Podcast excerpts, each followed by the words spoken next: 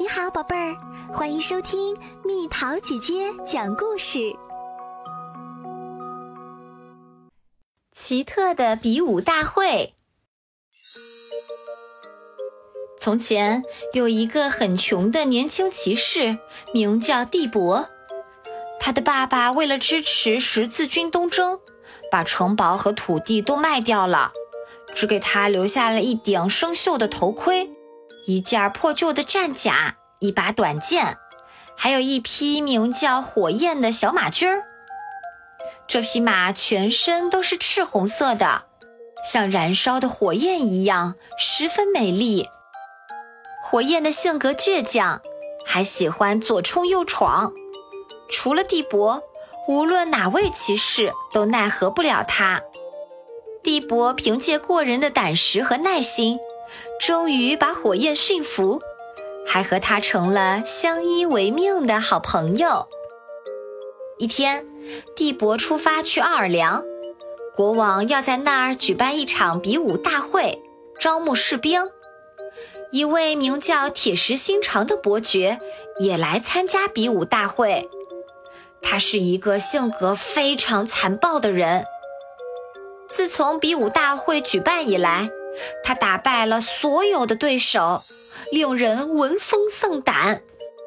当蒂博骑着他的那匹小马冲上前来挑战的时候，伯爵哈哈大笑起来。他不等宣布战斗开始的号声吹响，就猛踢胯下的黑色战马，向蒂博冲了过去。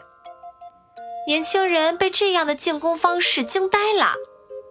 幸好，火焰立刻用后腿直立起来，躲过了伯爵的长矛。由于用力过猛，伯爵从马上掉了下来，当场晕了过去。蒂博赢得了第一局比赛的胜利。回到城堡后，伯爵大发雷霆：“是那匹马让他的主人获胜的，我要宰了他！”他对侍从大喊大叫。要不惜任何代价抓住他。十个士兵出发去找蒂博，蒂博正在奥尔良的城墙边休息。我是绝对不会卖掉火焰的，他对伯爵的侍从说，因为侍从建议他用这匹马换取金银财宝。见他不肯听从，三个士兵就冲上去抓住了他。另外七个人上去抢马，他们把地伯捆在树上，用涂了毒汁的长矛刺伤了火焰。伯爵认为火焰很快就会被他驯服，但不论他如何用皮鞭抽打，这匹马就是不听他的话。士兵们都不由得钦佩起火焰的勇敢和忠诚。最后，精疲力竭的伯爵喊道。啊，就这样吧。既然我不能骑你，那不管是谁也都不能骑你。来人呀，把他弄走，杀了！心情沉重的伯爵侍从牵着满身伤痕的火焰出了城堡。他不忍心杀了这匹忠诚的马，于是他把马牵到森林深处，拴在一棵大树上，就匆匆离开了。他祈祷这匹马能有好运。夜幕降临，狼开始嚎叫。这时，火焰已经恢复了体力，他一下子就挣断了缰绳，奔跑出了大森林，去寻找它的主人。蒂博看到他那忠心耿耿的伙伴又回来了，喜极而泣。火焰冲过去。咬断了绑在它主人身上的绳索。我的好朋友，没有你，我该怎么办呀？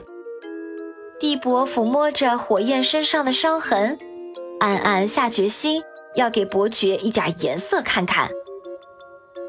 蒂博把煤灰涂在火焰的身上，以便遮住他身上的火红色，使伯爵认不出火焰。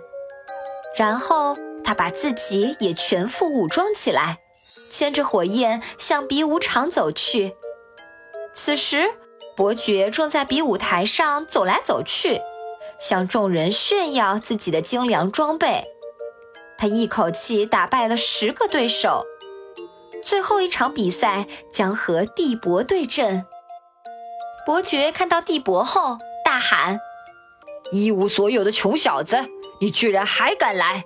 现在没了战马，看你能坚持多久！”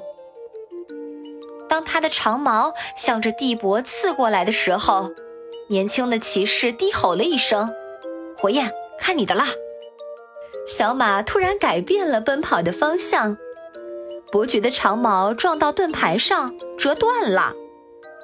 由于冲力太猛，伯爵从马上摔了下来，来了个狗啃泥。人群中爆发出一阵欢呼，帝伯成为了比武大会的最终胜利者。年轻的骑士，祝贺你！我的军队如果能拥有你这样的骑士，将是我的荣幸。国王说：“奥尔良的居民们都来为帝伯庆祝，这是他这辈子中最美好的一天。”羞愧万分的伯爵躲进了自己的城堡，再也没有出来。